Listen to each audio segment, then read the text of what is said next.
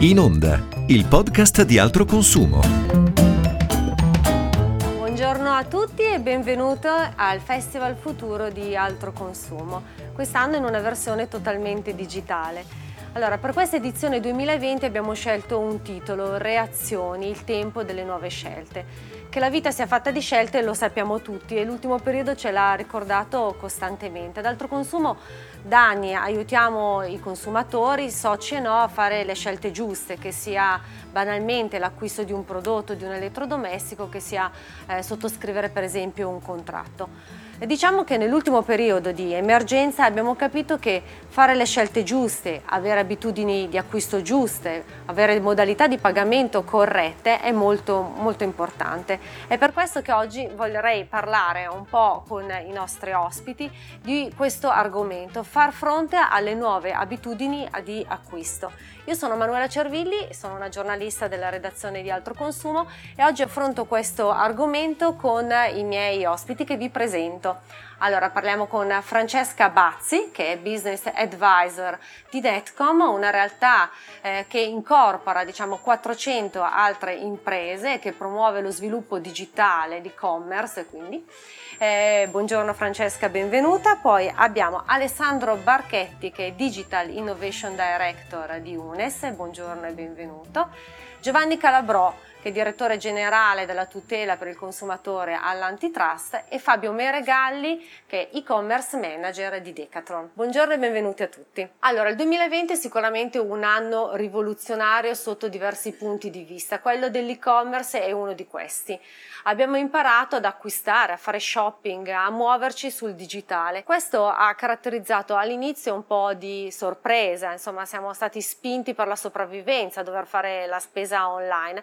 Poi poi pian piano ci siamo abituati e questa modalità è entrata a far parte della nostra vita quotidiana, con dei pro e dei contro.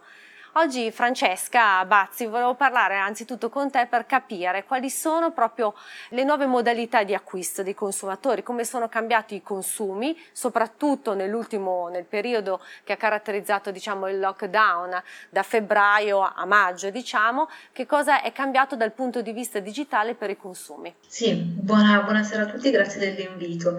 Direi che purtroppo quest'anno è stato caratterizzato, oltre alle problematiche che sappiamo tutti dal punto di vista vista sanitario e, e, sociale anche da un profondo stravolgimento delle abitudini di acquisto. Pensate che nel periodo di marzo e di aprile solo eh, di quest'anno abbiamo avuto 2 milioni di nuovi utenti che hanno iniziato ad effettuare gli acquisti online, quando nello stesso periodo dell'anno precedente l'incremento degli acquirenti online era stato di 400.000 utenti. Quindi potete ben capire come eh, durante il primo lockdown ci sia stato un, un ricorso eh, molto forte da parte dei consumatori di poter accedere a prodotti e servizi online.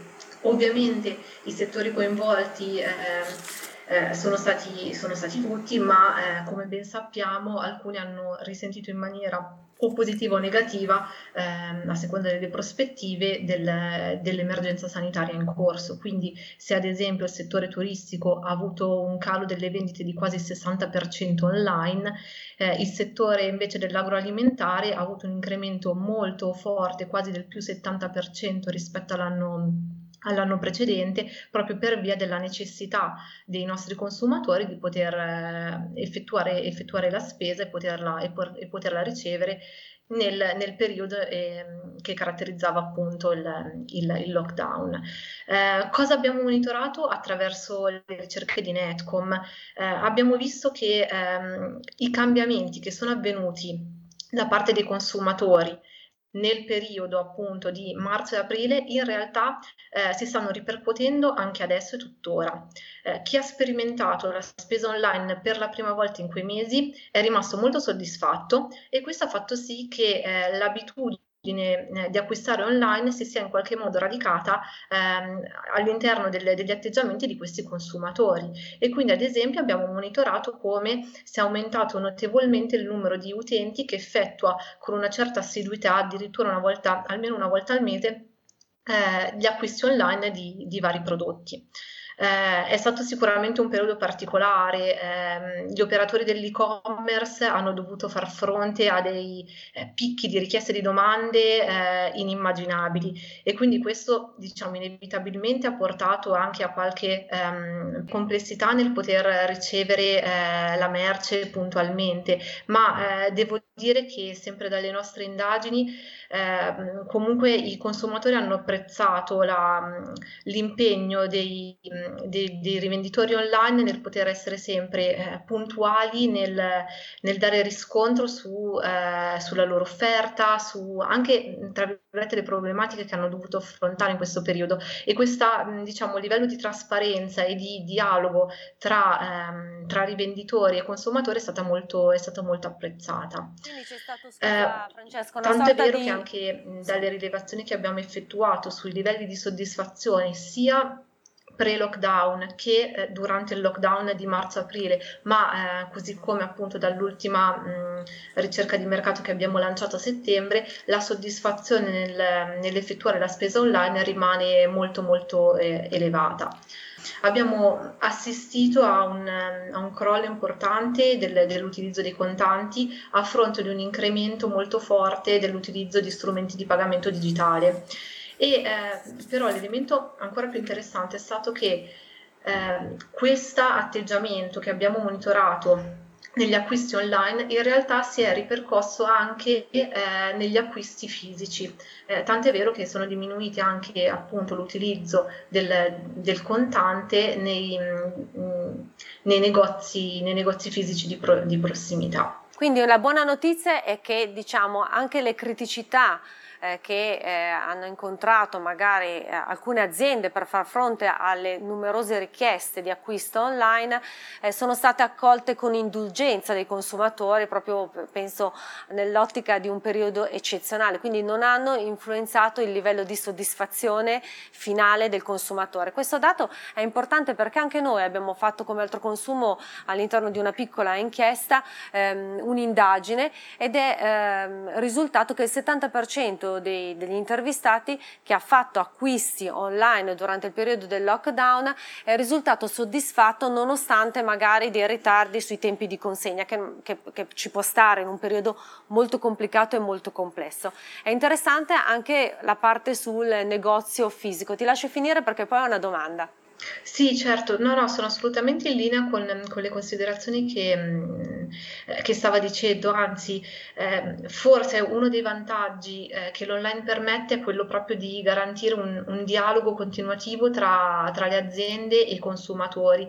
E devo dire che, mm, ad esempio, i soci di Netcom hanno saputo proprio cogliere questa occasione per poter anche con tutte le problematiche del caso, poter proprio però ehm, fornire un dialogo continuativo ai loro consumatori, tenerli aggiornati, informarli, ehm, allinearli anche sui cambiamenti che hanno dovuto fare strada facendo nel, nel, rivedere i servizi che offrivano e questo livello diciamo di dialogo e di trasparenza è stato, è stato molto apprezzato. Ecco. Di fatto il momento un po' critico eh, che prevedeva un allontanamento eh, fisico ha, di contro avvicinato digitalmente le persone e anche l'azienda con i propri clienti, passami il termine, cioè il fatto di, di restare così in contatto ha permesso poi magari in un futuro, immagino, di costruire una relazione più solida. Una cosa che volevo chiederti era questa, mentre c'era il lockdown, ehm, si sentiva la mancanza del negozio fisico, di fare shopping un po' entrando in un negozio e acquistando sulla base dei consigli della commessa e non dell'assistente digitale o mh, consultare appunto i suoi consigli e non la guida alle taglie che si trova eh, su, sui siti. Eh, finito tutto questo periodo, il negozio fisico ha fatto sentire la sua mancanza eh, oppure eh, al contrario siamo, abbiamo capito che possiamo farne a meno? Allora, sempre mh, mm, prendendo spunto proprio da mh, mm, una ricerca che Netcom ha effettuato mh, mm, nel periodo di settembre ed ottobre, eh, è emerso chiaramente come eh, direi siamo umani, quindi eh, assolutamente i consumatori ha, hanno avuto e hanno la, la voglia di poter tornare tornare ad effettuare eh, esperienze di shopping nei negozi, nei negozi, fisici, poter provare i prodotti, poter dialogare con i commessi. Quindi mh, mm, come diciamo da sempre in Netcom i negozi fisici eh, sono, sono, qui per rimanere. Quello però che ehm, i consumatori hanno apprezzato nell'online, quindi eh, l'ampiezza dei prodotti offerti, eh, l'approfondimento sulle informazioni dei prodotti, eh, così come la possibilità di dialogare in real time con, um, con, le imprese,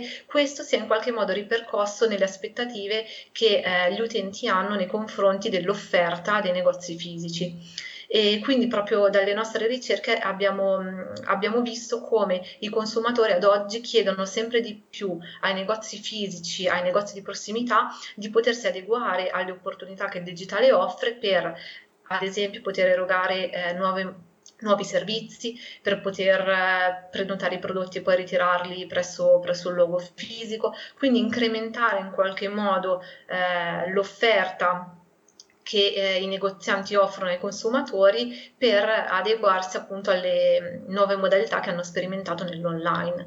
Se, se proprio infatti devo andare a, a, osservare ciò che più è emerso ehm, durante questo periodo di emergenza sanitaria è che credo gli italiani abbiano mh, percorso un, um, un cammino di eh, ampliamento delle loro competenze legate al digitale, che è un tema molto, molto importante per, la, per, il nostro paese, per la nostra nazione. E quindi avendo in qualche modo utilizzato i canali di acquisto online per sperimentare eh, nuove modalità di uso dello smartphone, di applicazione delle carte di credito e quant'altro, ehm, avranno comunque una base ehm, di maggior da, da, utilizzare per appunto poter effettuare i loro comportamenti sia negli, nei negozi fisici ma anche in tutti gli altri aspetti che caratterizzano la vita sociale di ognuno di noi. Perfetto, abbiamo insomma, parlato di criticità e anche di indulgenza da parte dei consumatori in un momento un po' delicato come quello che è stato appunto eh, caratterizzato dall'emergenza sanitaria.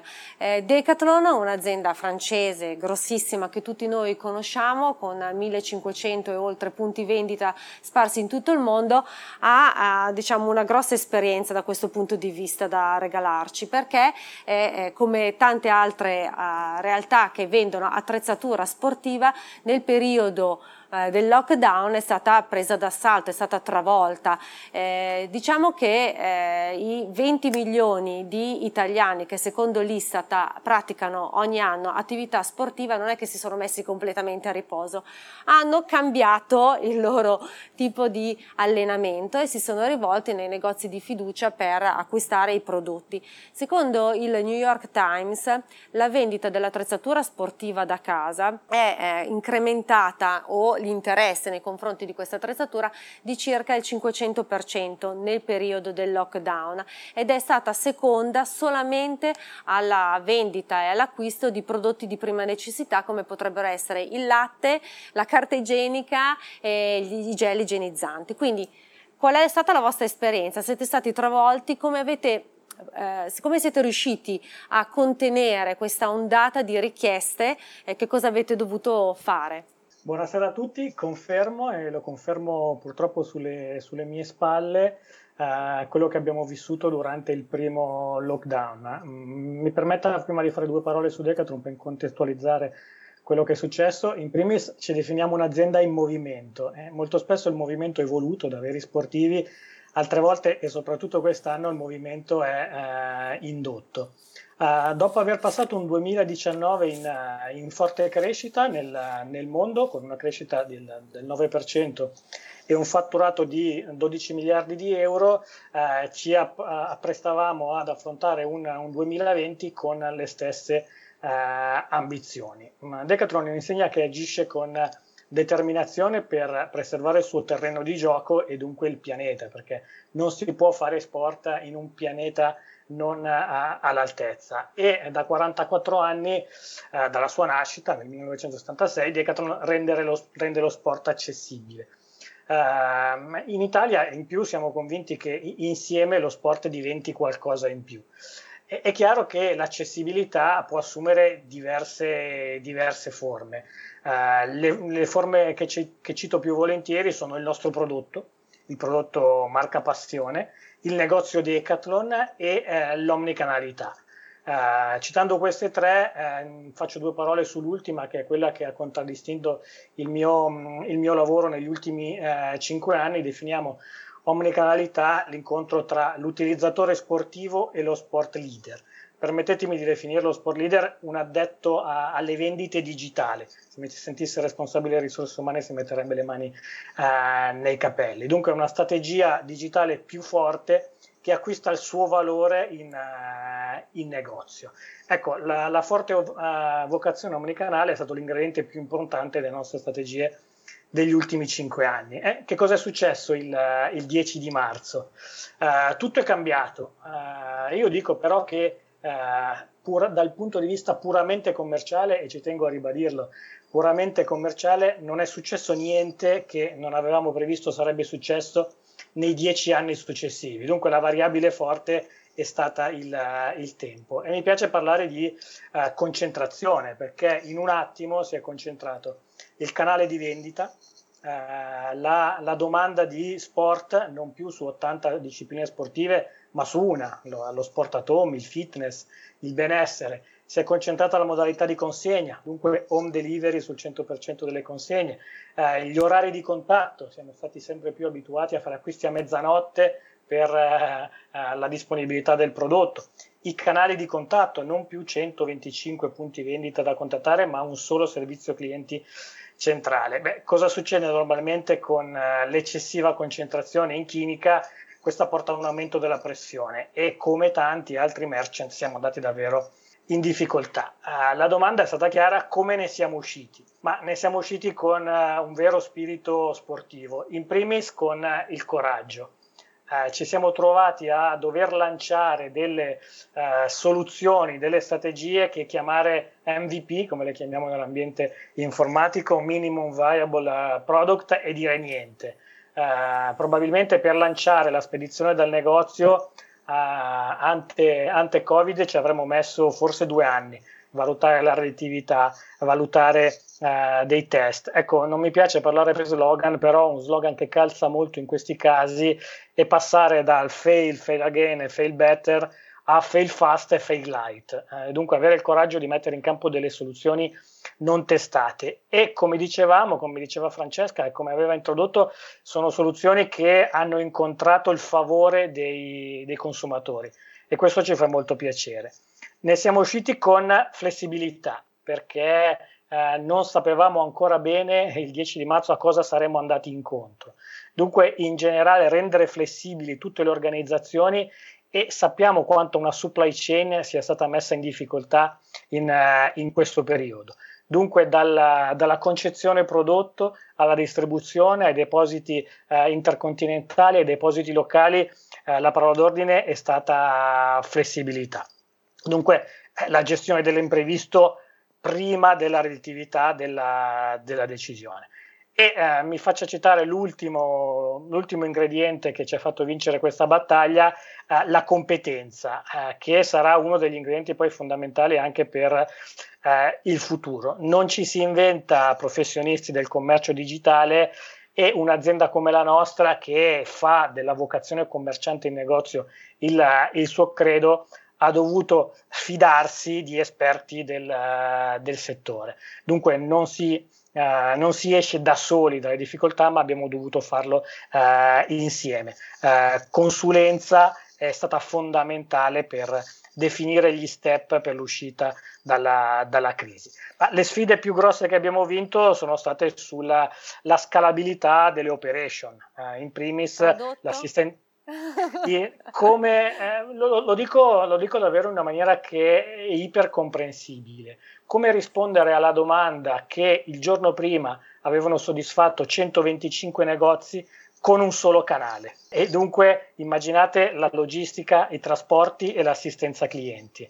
Eh, non è stato assolutamente semplice, ma è lì che la battaglia si è, si è giocata. Dunque, con gli ingredienti che eh, dicevo prima, abbiamo fatto crescere la logistica, eh, eh, i trasportatori con cui collaboriamo e l'assistenza cliente in maniera pressoché eh, lineare, perché è la domanda che, uh, che ce lo chiedeva. Decathlon eh, permette eh, di accedere agli sport, anche i nuovi, insomma, con uh, una spesa piuttosto contenuta. Chi vuole iniziare a praticare uno sport nuovo si compra l'attrezzatura, entra con una prima fascia di acquisto abbastanza insomma, accessibile dal punto di vista del portafoglio e poi eventualmente se lo sport piace si migliora siete riusciti a mantenere i prezzi vostri anche in un periodo in cui la richiesta era così alta, quindi siete riusciti a resistere alla tentazione di aumentare il prezzo quando vedevate così tanta richiesta sui vostri canali? Mi, mi faccio fare una battuta, sarebbe stato molto semplice eh, studiando un po' le basi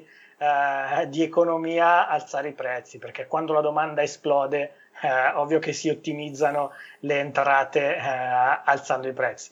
Ovviamente non lo abbiamo fatto, non lo vogliamo fare neanche nel, nel medio periodo perché uno per correttezza nei confronti del, del, consumatore e secondo perché la bandiera dell'accessibilità ha fatto la nostra fortuna in 43 anni e penso che la debba fare anche eh, in futuro.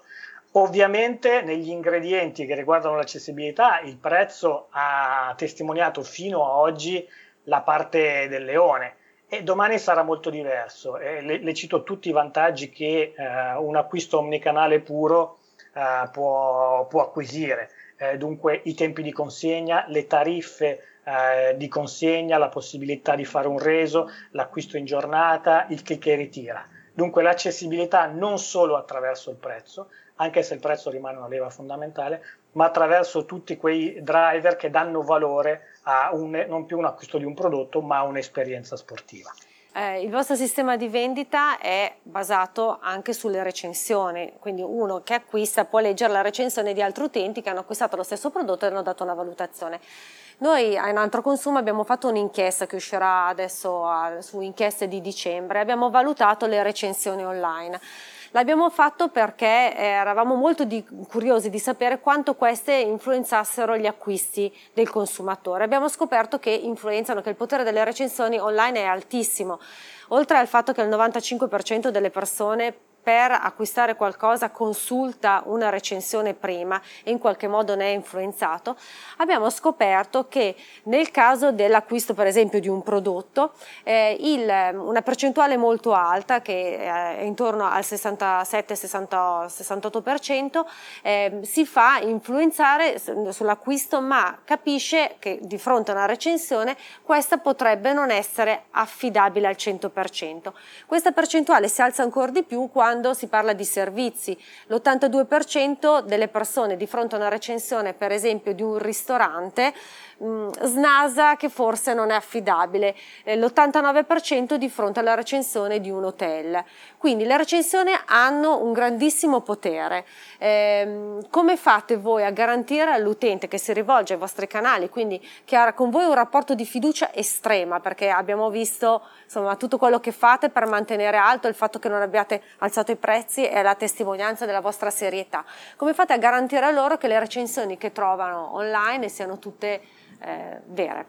Ancora una volta confermo, le recensioni hanno un valore inestimabile alla, all'acquisto web. Eh, sono il vecchio consiglio del, del, commerciante di cui mi sono sempre fidato, declinato sui grandi numeri. E, è vero che io dico sempre che eh, la fiducia sui grandi numeri potrebbe perdere eh, valore perché è pressoché impossibile verificare eh, i grandi numeri. Eh, di sicuro è difficile, ma non è eh, impossibile. Eh, una volta potevo verificare sulla mia pelle la sincerità dei consigli del mio commerciante di fiducia e la volta che mi fossi trovato male avrei perso, eh, il commerciante avrebbe perso la, la mia fiducia. Ecco, ripeto, sulle recensioni è più difficile, ma non è impossibile. Cito due, due strategie che perseguiamo sulle recensioni eh, che eh, potete vedere sul nostro sito eh, il label acquisto verificato in verde di fianco a una, a una recensione. la recensione risale all'acquisto sia del prodotto in negozio che uh, sul web. Questo non vuol dire che uh, tutti, tutte le recensioni che non hanno il label non siano veritiere, ma che la maggior parte lo hanno e dunque è stato verificato che l'acquisto è stato fatto in un nostro negozio o sul nostro sito.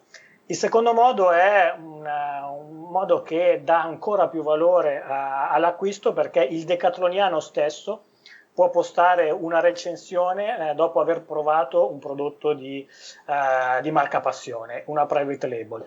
E qui è ancora più facile verificarlo perché eh, ha la massima espressione dell'omnicanalità, leggere una recensione, leggere chi l'ha, l'ha postata e eh, dargli appuntamento in negozio per, uh, per confutare o per confermare la, la stessa. Dunque uh, la vericità uh, digitale e la vericità fisica della, della recensione online. Grazie.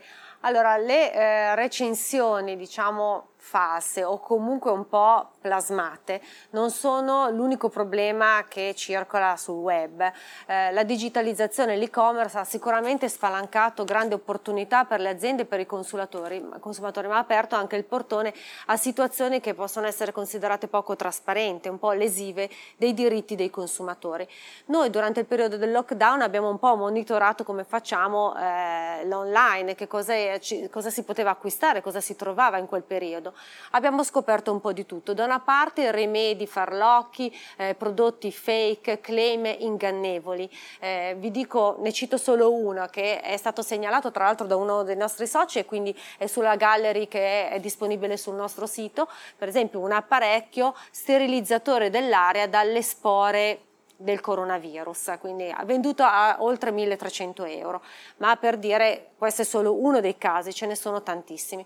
Oltre a questi prodotti invece eh, effettivamente utili come potevano essere le mascherine, i gel igienizzanti venduti a prezzi esorbitanti. Anche in questo caso vi cito un esempio, il 22 febbraio abbiamo comprato sul sito di Amazon, eh, per citare questo marketplace ma poteva essere anche da un'altra parte, una confezione di amuchina con, mm, concentrata da 250 ml, costava 3,63 euro. L'abbiamo riacquistata la settimana dopo il boom dell'emergenza, la stessa per lo stesso prodotto costava oltre 22 euro e questo è solo un esempio, ce ne sono tantissimi. Allora, queste situazioni sicuramente non sono piacevoli. Noi monitoriamo il mercato, ma ringraziando Dio non siamo gli unici a fare questo lavoro, perché c'è chi lo fa in modo eh, serio e questo, in questo caso sto parlando appunto eh, con Giovanni Calabrò, perché vorrei proprio sapere questo. Allora, la situazione è stata sicuramente un po' critica in quel periodo, avrete avuto molto da fare per monitorare il mercato. Che cosa avete trovato? Quali sono i prodotti anche eh, su cui avete focalizzato focalizzato maggiormente l'attenzione? Che cosa è emerso in questo periodo di emergenza un po' particolare? Grazie, buonasera a lei e uh, a chi ci ascolta in questa diciamo, tavola rotonda virtuale. Dunque, noi eh, all'autorità garante della concorrenza del mercato ci siamo trovati come tutti eh, al lavoro con modalità in presenza e smart working e con una serie di segnalazioni che ci arrivavano anche dalle associazioni di consumatori che evidenziavano la difficoltà nel reperire determinati prodotti eh, sull'online o in alcuni casi dei vanti, come è stato ricordato, molto differenti dal vero o dei prezzi eccessivi. Allora, questa è materia difficile da affrontare con gli strumenti di tutela del consumatore, per cui la prima cosa che abbiamo fatto, ci siamo interrogati su quali fossero gli strumenti più adatti, convenendo sul fatto che gli unici strumenti per dare una risposta immediata ai consumatori fossero quelli appunto della tutela del consumatore e costituendo all'interno diciamo, delle nostre direzioni un gruppo di lavoro voluto dall'autorità, dal presidente Vestichelli e dai componenti, che potesse dare una risposta immediata, un po' intersettoriale, perché le tematiche sono state trasversali, hanno riguardato appunto sia le piattaforme sia determinati prodotti. Allora, che cosa è accaduto? È accaduto che di colpo noi siamo passati, come è stato ricordato da chi mi ha preceduto, da un mondo in cui c'erano acquisti fisici e acquisti online. Gli acquisti online erano tradizionalmente riservati, non so, al leisure, al tempo libero, al travel, ai viaggi, qualcuno più sofisticato andava pure al ristorante con l'acquisto sulla piattaforma, l'acquisto di libri e da lì poi gli acquisti classici sulle piattaforme di tutti i vari prodotti. Però c'era sempre l'alternativa di recarsi in negozio, di scegliere, di avere il consiglio. Talvolta, diciamo, ci si recava nel negozio, si sceglieva, poi si andava sulle piattaforme e se si trovava un prezzo più conveniente, magari si acquistava lì, come è stato ricordato, perché c'era convenienza anche di poter acquistare in qualsiasi istante, magari anche la sera tardi, con tempi di consegna definiti e dopo i primi casi che abbiamo fatto in passato in cui abbiamo rilevato dei sovrapprezzi non giustificati, anche senza sovrapprezzi per l'uso delle classiche modalità di pagamento che nell'online prevedono un pagamento elettronico, spesso con carte o comunque mezzi di pagamento, diciamo, elettronici e tracciati. Cosa è accaduto? Allora, è accaduto che alcune piattaforme, già diciamo subito agli inizi di marzo, presentavano prodotti disponibili sulle piattaforme stesse, prodotti che non si trovavano facilmente nei negozi fisici, con dei vanti di questi prodotti che non corrispondevano al vero o per alcuni di essi con dei prezzi di vendita, come è stato ricordato, ingiustificati, molto più elevati di qualche settimana prima. E si trattava di prodotti astrattamente banali, cioè fino a poco tempo prima facilmente reperibili sul mercato, igienizzanti, disinfettanti per le mani, mascherine di protezione e altri diciamo, dispositivi e prodotti igienico-sanitari. Noi siamo intervenuti nei confronti di due delle principali piattaforme con un intervento simultaneo, eh, con, eh, ottenendo subito da queste piattaforme degli impegni, un monitoraggio per rimuovere offerte anomale sia in termini di prezzo sia in termini di vanti, diciamo, eh, presentati per prodotti che appunto non avevano assolutamente quelle caratteristiche. I procedimenti sono recentemente conclusi con l'accettazione degli impegni e quindi senza erogazione di sanzioni e queste diciamo erano piattaforme un po' generaliste che avevano appunto vari prodotti.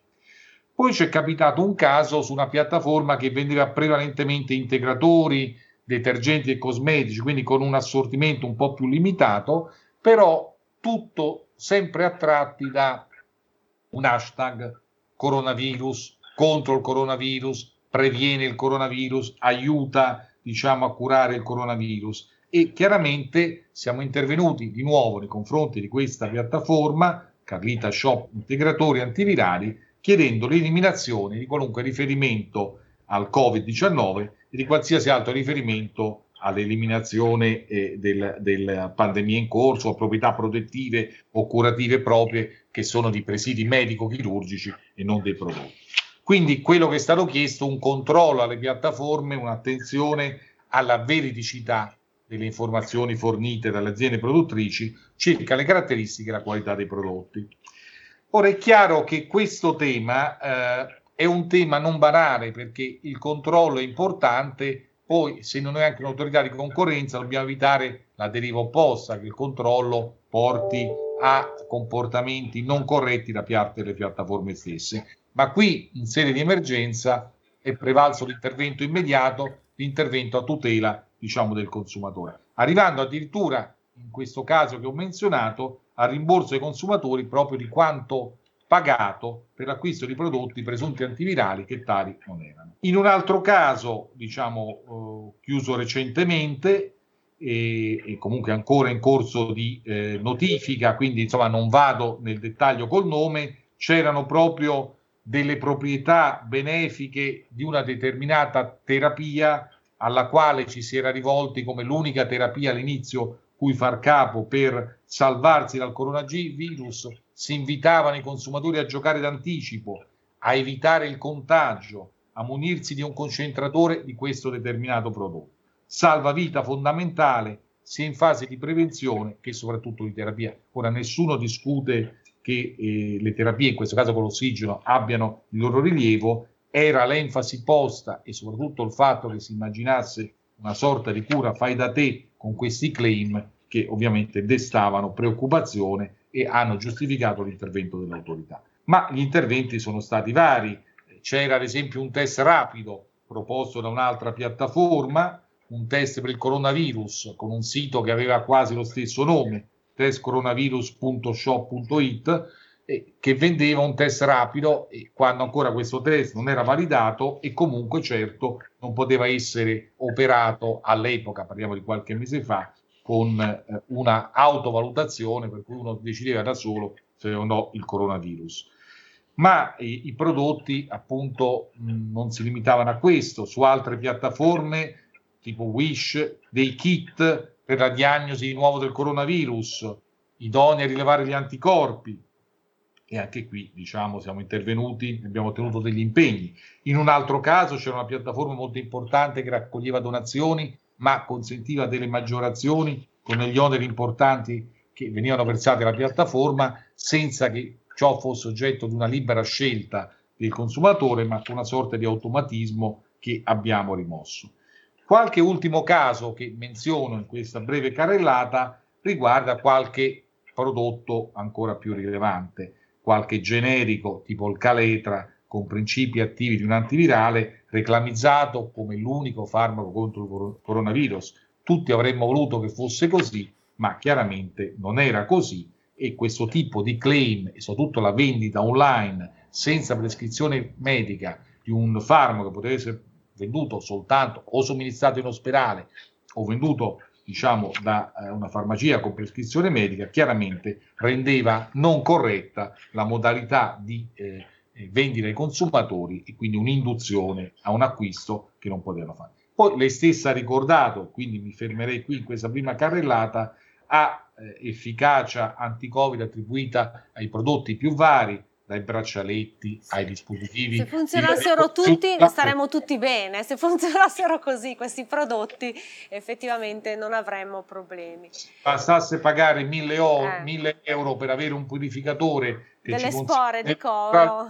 Esatto, e come lei ha ricordato, lo faremo tutti forse volentieri. Non bisogna approfittarsi eh, del consumatore, soprattutto non bisogna approfittarsi del consumatore in un periodo come quello attuale in cui con la pandemia, con la situazione anche diciamo di preoccupazione che c'è nelle famiglie italiane, l'acquisto online non deve essere mai spinto con dei claim non veritieri, non verificabili e portare il consumatore a delle condotte che ovviamente in un negozio fisico non avrebbe mai assunto, perché magari eh, eh, avrebbe chiesto maggiori dettagli, avrebbe chiesto consigli. Voi avete ricordato giustamente il, il discorso dei consigli veri o falsi, comunque di, dell'aiuto in più che c'è nel negozio fisico. Ecco, tutto questo ovviamente nell'online non c'è. Allora, se noi effettuiamo un acquisto ripetuto di un bene o un servizio che facciamo tradizionalmente, penso all'acquisto di un biglietto aereo, di un determinato servizio turistico, forse è più facile la scelta perché sappiamo cosa vogliamo fare, conosciamo più o meno il prezzo e le modalità di acquisto. Quindi siamo meno tutelati, ma un pochino diciamo, abbiamo il vantaggio di acquistare in qualunque momento con la modalità più rapida e al prezzo più accessibile e confrontabile. Non era questo il caso ovviamente degli acquisti nel, nel momento della pandemia. Ma anche sul trasporto aereo, e chiudo, ci siamo dovuti attivare perché con la causale pandemia venivano cancellati dei voli anche quando era possibile operarli e anziché effettuare il rimborso veniva dato un voucher quando la normativa non lo prevedeva, essendo possibile effettuare quel volo che veniva cancellato solo per esigenze dell'operatore. Anche lì nei confronti un po' dell'intero mercato italiano, cioè degli operatori che volano, tutti i principali operatori che volano diciamo, in Italia, per le varie destinazioni italiane, sono intervenire e avere degli impegni per poter restituire ai consumatori il prezzo di biglietti acquistati e non fruiti per colpa dell'operatore. Quindi, Grazie. dottor Calabrò, allora diciamo che sicuramente si è giocato molto e si è approfittato della paura, del, della paura nei confronti del coronavirus.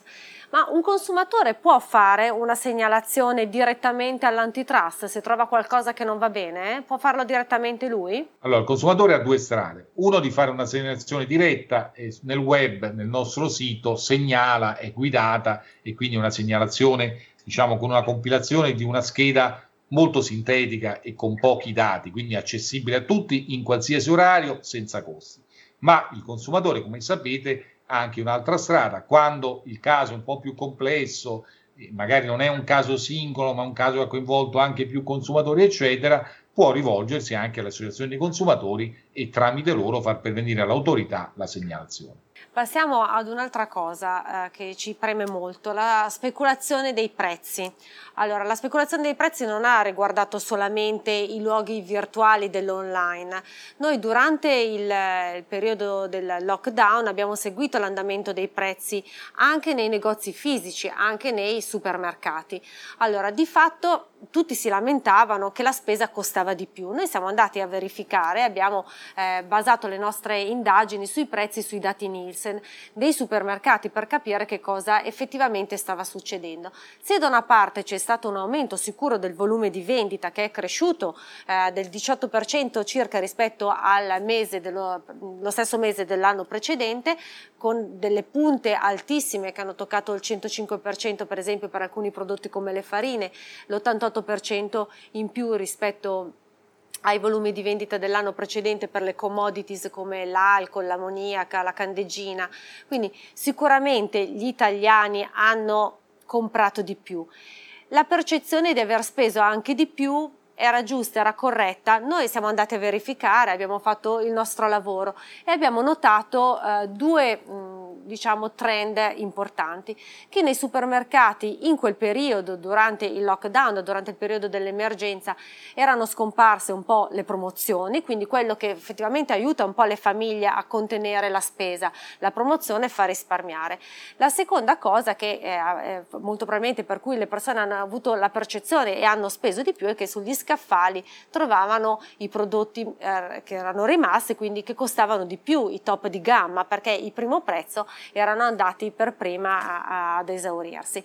Quindi di fatto la percezione che si sia speso di più è vero, c'è stata, perché c'è stata una possibilità, una diminuzione della scelta.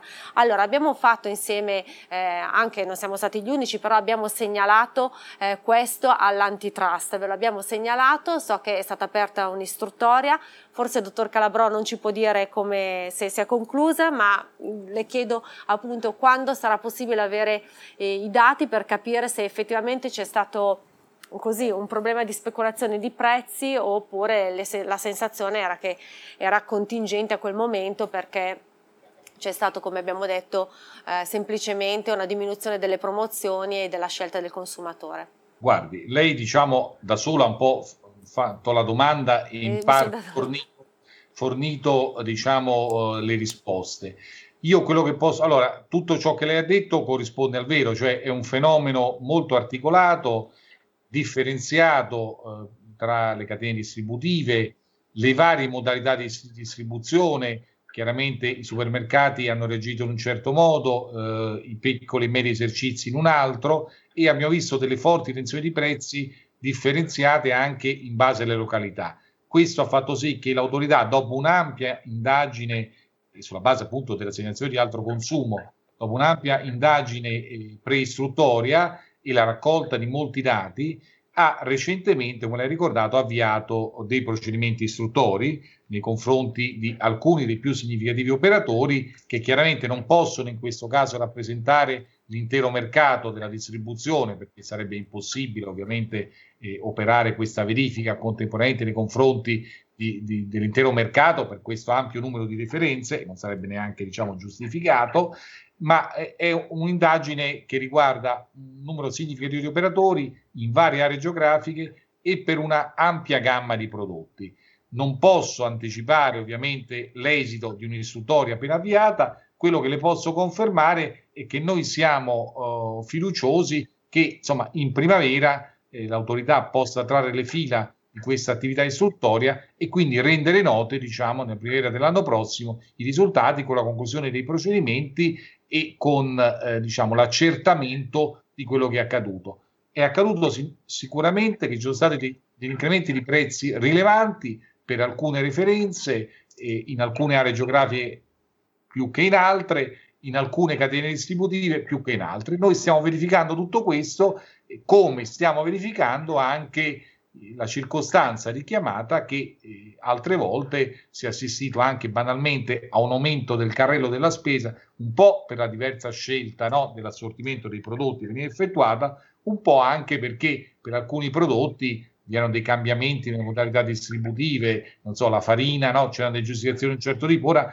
non vado nel merito, ma sicuramente posso dire che anche le ragioni dei produttori e dei distributori sono esaminate dettagliatamente in questa istruttoria proprio per giungere a un accertamento. Accertamento non vuol dire necessariamente un accertamento si concluda con sanzioni. O... L'accertamento in questo caso è fondamentale per ricostruire cosa è accaduto e se veramente eh, abbiamo assistito solo al venir meno di campagne promozionali, come è nella difesa presente delle imprese, o a qualcosa di diverso, e se all'interno della filiera vi è o non una giustificazione, il che ovviamente rende l'indagine particolarmente complessa, perché come lei sa, per ogni prodotto la ricostruzione dei vari passaggi non è cosa semplice per nessuno, anche per un'autorità come la nostra, che tradizionalmente nel settore della distribuzione alimentare ha, visto è intervenuta nel tempo e ha quindi una sua esperienza. Va bene, allora attenderemo fiduciosi i risultati in primavera. Intanto che aspettiamo questi risultati, però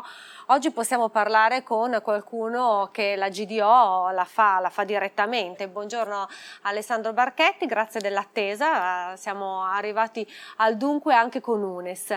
Eh, Unes che è un supermercato controcorrente perché voi le promozioni non le avete fatte perché tanto non le fate mai. La vostra etica diciamo è un po' particolare.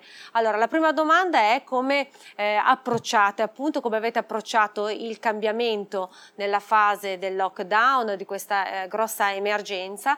E faccio direttamente la seconda domanda. Che cosa avete imparato e che cosa eh, avete tratto di buono da questa fase per aumentare la vostra propensione diciamo al digitale fondamentale per il futuro. Grazie, grazie dell'invito, buonasera a tutti. Eh, per rispondere a una prima domanda e anche per spiegare un po' qual è la, il nostro modello di business, il modo approccio al commerciale che abbiamo come azienda, eh, abbiamo detto due parole su UNES. Circa 10-12 anni fa l'azienda ha cambiato direzione completamente, si è staccata dal modello tipico dei supermercati e dei detto ILO, dove sono presenti promozioni, guantini, carte fedeltà, eccetera, costruendo, eh, instradandosi in un modello invece completamente diverso. Non ci sono volantini, non ci sono carte fedeltà, non ci sono promozioni.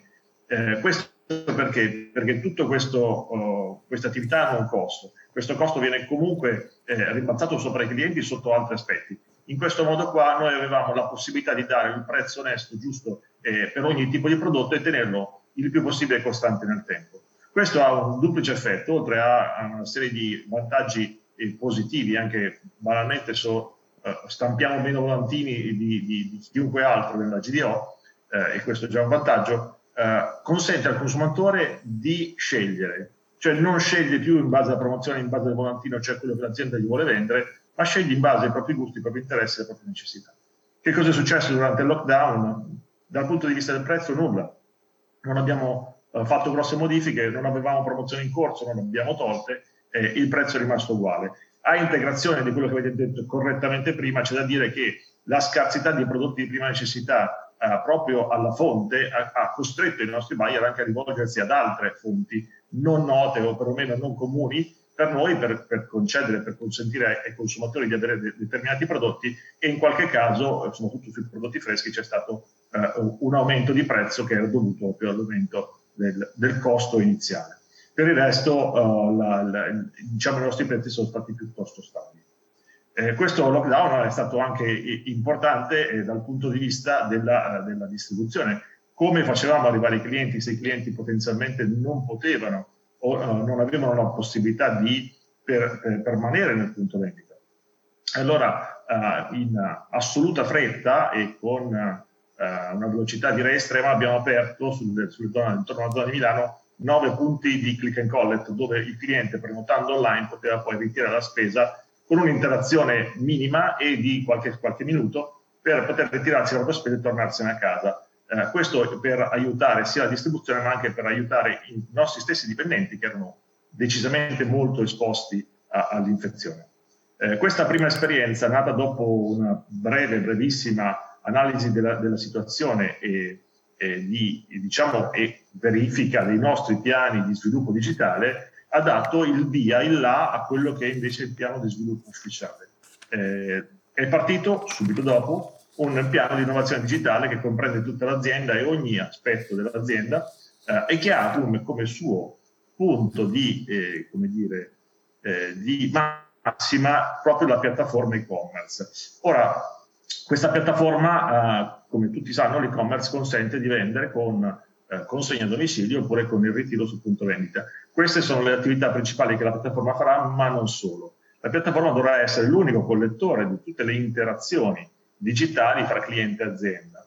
Quindi, oltre a consentire le classiche forme, come abbiamo detto, click and collect, ma ci saranno anche le possibilità del, del ritiro con il drive, il sistema per cui con l'auto mi fermo vicino al supermercato, mi vengono caricate le buste direttamente in macchina, piuttosto che i locker e ehm, eventuali, eventuali sviluppi futuri che stiamo ancora sperimentando. Ma la stessa piattaforma mi consentirà un'interazione di negozio. Questa interazione dove io potrò con, stesse, con lo stesso strumento fare il cosiddetto self-scanning, cioè mettere nel carrello digitalmente i prodotti che desidero e in uno step subito successivo di pagarli direttamente dall'applicazione e fluire, uscire dal negozio senza potenzialmente interagire con nessuno. Queste sono uh, le, le, le, parti, diciamo, principali, ma questa applicazione poi consentirà anche un altro, uh, uh, come dire, un'altra interazione, proprio in virtù della necessità del cliente di conoscere il più possibile le informazioni dei prodotti che acquista. Non parliamo solo di prezzo, ma parliamo anche delle caratteristiche del prodotto, degli allergeni, dei eh, prodotti free from, eh, quelli che non devono contenere glutine, non devono contenere eh, zuccheri aggiunti, eccetera, perché sono richieste sia per motivi di salute che per motivi etici che di dieta del, del, del cliente. Queste informazioni verranno erogate eh, dalla stessa applicazione con delle semplici interazioni con il prodotto, dallo scanner, del, dalla scannerizzazione del barcode fino alla fotografia, all'immagine del prodotto che è fotografata, dà in realtà aumentata una serie di informazioni interessanti, comprese anche informazioni su come utilizzarlo al meglio, le ricette del prodotto, se stiamo parlando di prodotti alimentari. Eh, nonché la possibilità di recensire quel prodotto, che ne abbiamo parlato tanto prima, che sulle recensioni abbiamo già eh, iniziato tempo fa sulla nostra marca privata premium, che è eh, piuttosto nota nella zona di Milano, che si chiama il Viaggiatore Goloso, abbiamo già iniziato da qualche anno a, a richiedere ai nostri consumatori di recensire il prodotto. Ora, queste recensioni le abbiamo oh, in primis tenute nelle nostre property digitali, per cui visitando il sito è possibile vedere quanti voti, che voti e il giudizio che sono stati dati dai clienti. Ma poi abbiamo fatto un passetto aggiuntivo e abbiamo portato queste recensioni direttamente in negozio tramite delle smart label dove oltre al prezzo, oltre alle caratteristiche tipiche dell'etichetta dello scaffale del prodotto, venivano portate queste informazioni, queste stelline con il giudizio, uh, il giudizio sotto. Um, questa, tra le altre innovazioni, c'è stato un esperimento molto interessante a livello di gruppo, il gruppo Finiper, di cui fa parte anche Iper, la grande I, um, sempre sulle smart label, veramente molto molto interessante. In pratica uh, abbiamo uh, aiutato una, una società israeliana, abbiamo incubato questa startup insieme al, a Deloitte per produrre un risultato molto interessante, eh, cioè la possibilità di erogare un prezzo dinamico variabile verso il basso al uh, progredire del, del, dello stato del prodotto verso la sua scadenza. Cioè, parlando specificamente, un petto di pollo uh, confezionato con scadenza tre giorni all'avvicinarsi della scadenza del prodotto stesso, il prezzo si abbassava, prezzo erogato sempre tramite smart label, in modo che il, prodotto, il, il cliente avesse la possibilità di scegliere il prodotto uh, che più si avvicinava ai propri gusti, ma anche in virtù del quando lo voglio mangiare. Se è un prodotto che posso e voglio mangiare oggi, perché spendere di più quando nella sua shelf life, cioè la vita del prodotto, è ancora valida. Spendendo meno, posso portare a casa, posso avere un vantaggio, posso avere una, un risparmio eh, economico anche interessante, anche rilevante e soprattutto non c'è eh, spreco di cibo, che è una delle altre piaghe in cui i supermercati devono comunque far fronte a livello etico, a livello diciamo di, di, di CSR, di responsabilità verso la società recentemente, se proprio dobbiamo uh, fare il punto e capire che cosa c'è stato di buono da questa esperienza un po' del lockdown e che eh, ci auguriamo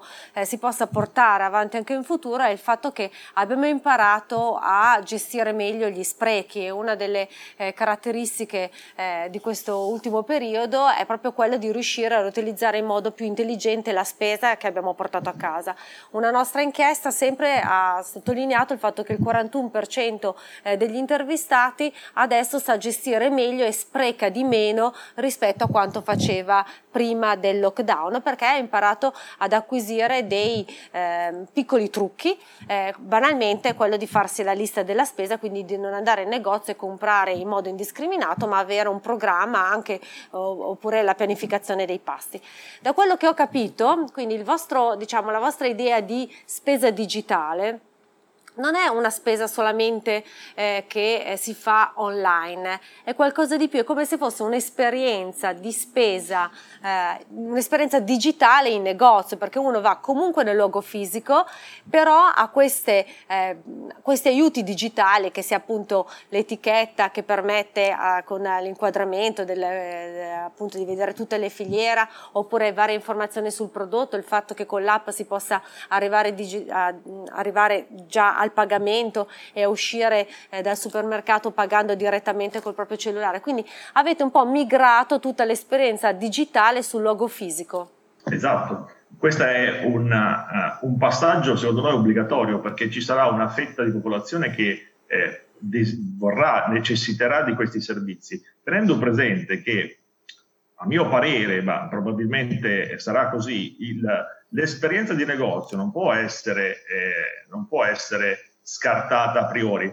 L'esperienza di negozio è poco interessante nel momento in cui compro prodotti che per me sono commodities, prodotti di cui non ho nessuna esperienza, di cui non, ho, non provo esperienza nell'acquisto, ma banalmente potrebbero essere l'acqua eh, piuttosto che un, determinato tipo di scatolame eh, poco interessante, mentre invece diventa molto interessante nel momento in cui vado a scegliere un prodotto particolare o vado a cucinare una ricetta per gli amici eh, o voglio fare un pranzo, una, una, cosa particolare. A quel punto subentrano anche, a questo punto, le nostre marche private che con, il, eh, con la, la, parte, soprattutto con la, la, marca privata premium del settore goloso che dicevo prima, eh, fornisce un'esperienza sia di visiva, percettiva sul punto vendita, nonché la, uh, l'aiuto da parte dei nostri operatori per uh, migliorare questa esperienza, per capire come possono essere utilizzati o come sono stati costruiti questi prodotti, eh, a questo punto da, le, le, l'esperienza di negozio diventa impagabile. È chiaro che se possiamo dare anche modalità self-service al cliente la possibilità di avere tutta una serie di informazioni per costruirsi il, il, proprio, il proprio percorso personale, direi che è più che positivo. Eh, Unes però collabora anche eh, diciamo con Amazon per la spesa eh, digitale. Eh, durante il lockdown, se non mi sbaglio, eh, non, non, è riuscito però a restare dietro ai parametri diciamo un po' eh, che vi eravate prefissati della consegna, se non mi sbaglio entro poche ore dall'acquisto. Anche lì, nonostante insomma, il pattern era forte, la criticità si è fatta sentire. Sì, assolutamente. Tenete presente che eh, l'operazione, le operation di Amazon avvengono in luoghi fisici, eh, luoghi fisici che gestiamo noi in collaborazione con loro. Di conseguenza questi luoghi fisici hanno subito le stesse problematiche di tutti gli altri luoghi e nelle zone coinvolte a pandemia in tutto il mondo. Eh, di conseguenza abbiamo avuto problemi di assenteismo dovuti a malattie vere, conclamate, piuttosto che alla semplice paura, che è stato uno dei problemi eh, sicuramente che ha coinvolto molti di questi, eh, molti dei nostri punti vendita, perché ovviamente molto esposti al contagio, un po' come eh, nell'ambito della sanità, dove eh, i nostri eroi, infermieri, dottori, eccetera, sono rimasti a lottare, anche quelli che sono rimasti a noi vanno considerati parzialmente degli eroi perché non era facile. Questo è successo anche nelle, nelle operation di, Amazon e quindi eh, c'è stato già un problema da quel punto di vista. E in più la domanda è più che duplicata. Quindi ci siamo trovati a fare un'operazione particolare e dover raddoppiare i volumi della merce, eh, le consegne, gli ordinativi e le, le operation di negozio. Tutto questo con una forza lavoro ridotta, con i distanziamenti all'interno, insomma non è stato affatto facile. Sì, non è andata benissimo, ma credo che non sia andata bene a nessuno uh, da quel punto di vista là, mentre invece poi tutto il resto, sono entrate economiche piuttosto che gli incassi, piuttosto che la percezione dei clienti, invece è stata molto molto tollerante. Quindi, la frustrazione era non poter acquistare poter...